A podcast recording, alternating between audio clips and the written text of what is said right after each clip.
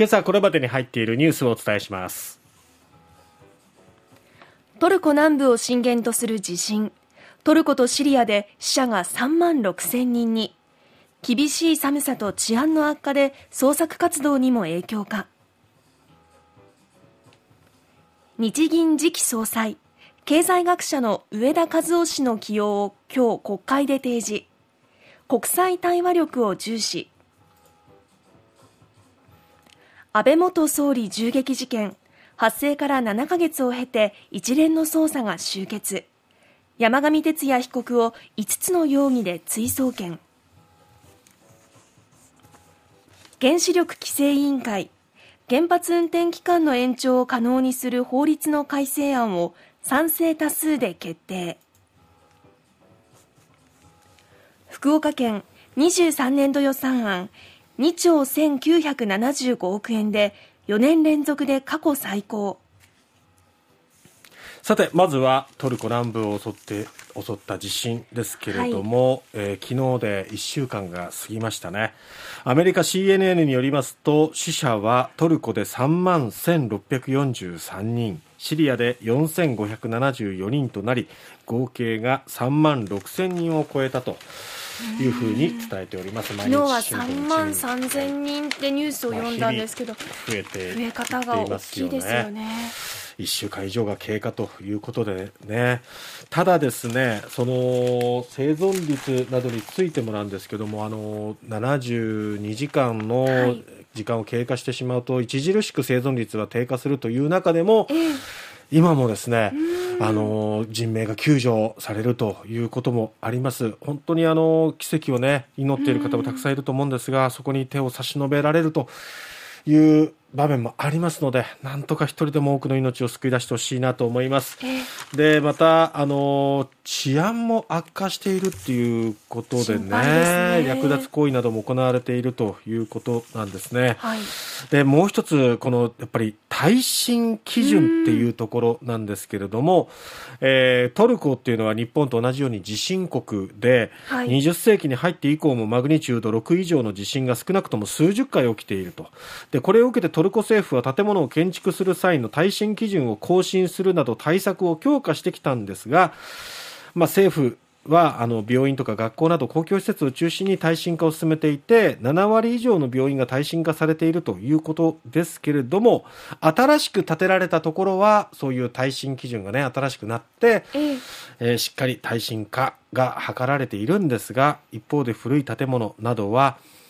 耐震化、補強などが行われていないということでね、今回の地震で大きく損壊した建物はおよそ2万5000棟で、大部分が住宅、そのうち9割以上は99年、1999年よりも前に建てられたものということで、古い建物はこの耐震補強が必要必要と言われながら、そこに手がかけられていなかったということで、まあ、より大きな被害につながったのかなというところもありますね。はい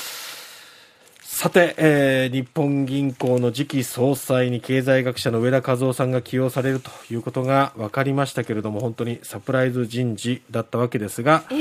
えー、今後ね日銀のこの金融政策っていうのは2013年以降大規模な国債の買い入れそしてマイナス金利など前例のない手法によって複雑化しているのでこれを解きほぐせるのはやっぱり日銀出身者なんじゃないのかっていう見方があった中で今回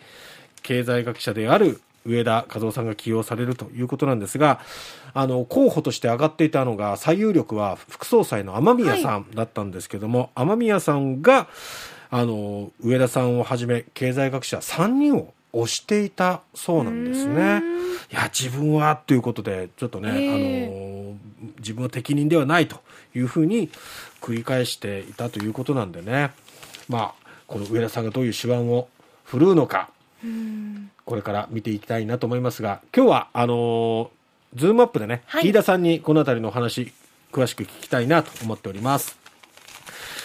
さて、えー、続いては安倍総理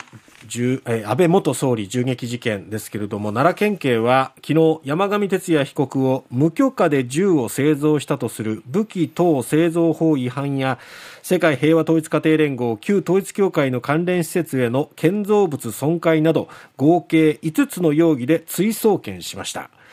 発生からおよそ7ヶ月を経て県警の一連の捜査が終結したということになります、はい、県警は追送検の各容疑について山上被告の認否を明らかにしてはいません奈良地検は近く山上被告を、まあ、各罪に問うのかどうか判断するということですね。そして殺人罪に問われている山上被告は裁判員裁判で審理される見込みなんですけども、奈良地裁、そして奈良地検、山上被告の弁護士は今後争点や証拠を絞り込む。公判前整理手続きを進めていくと。ただ総理経験者を殺害するという事件の重大性と旧統一教会への恨みが動機とされる特殊性から初公判までの期間は長期化するんじゃないかというふうに見られております、はい、原発です。運転期間を原則40年最長でも60年とする40年ルールを改め60年を超える運転を可能にする新規制制度を盛り込んだ原子炉等規制法の改正案について原子力規制委員会は昨日多数決で5人の委員のうち4人が賛成1人が反対し賛成多数で了承しました。重要な決定事項を多数決で決めるっていうのは異例なんですけれどもね、まあ、意見が一致しないと。いうことになったんですが、ただ、まあ、賛成多数で了承されたということですね。今後は、まあ、30年を超える原発について、最大10年ごとに安全性などを審査して、それが確認されれば、はい、それ以降も使っていけるということになっていくということなんですね。はい、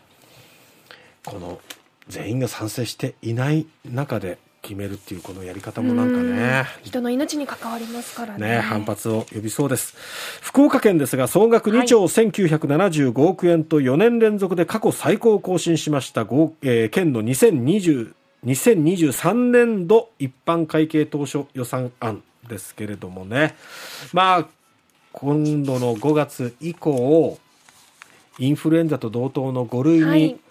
移行することが予定されておりまして、このコロナ禍の閉塞感をどう打破できるのかっていうところが、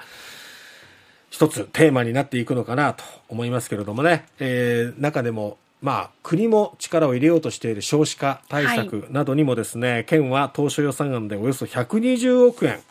創設するということですのでね、この辺りは期待したいと思います。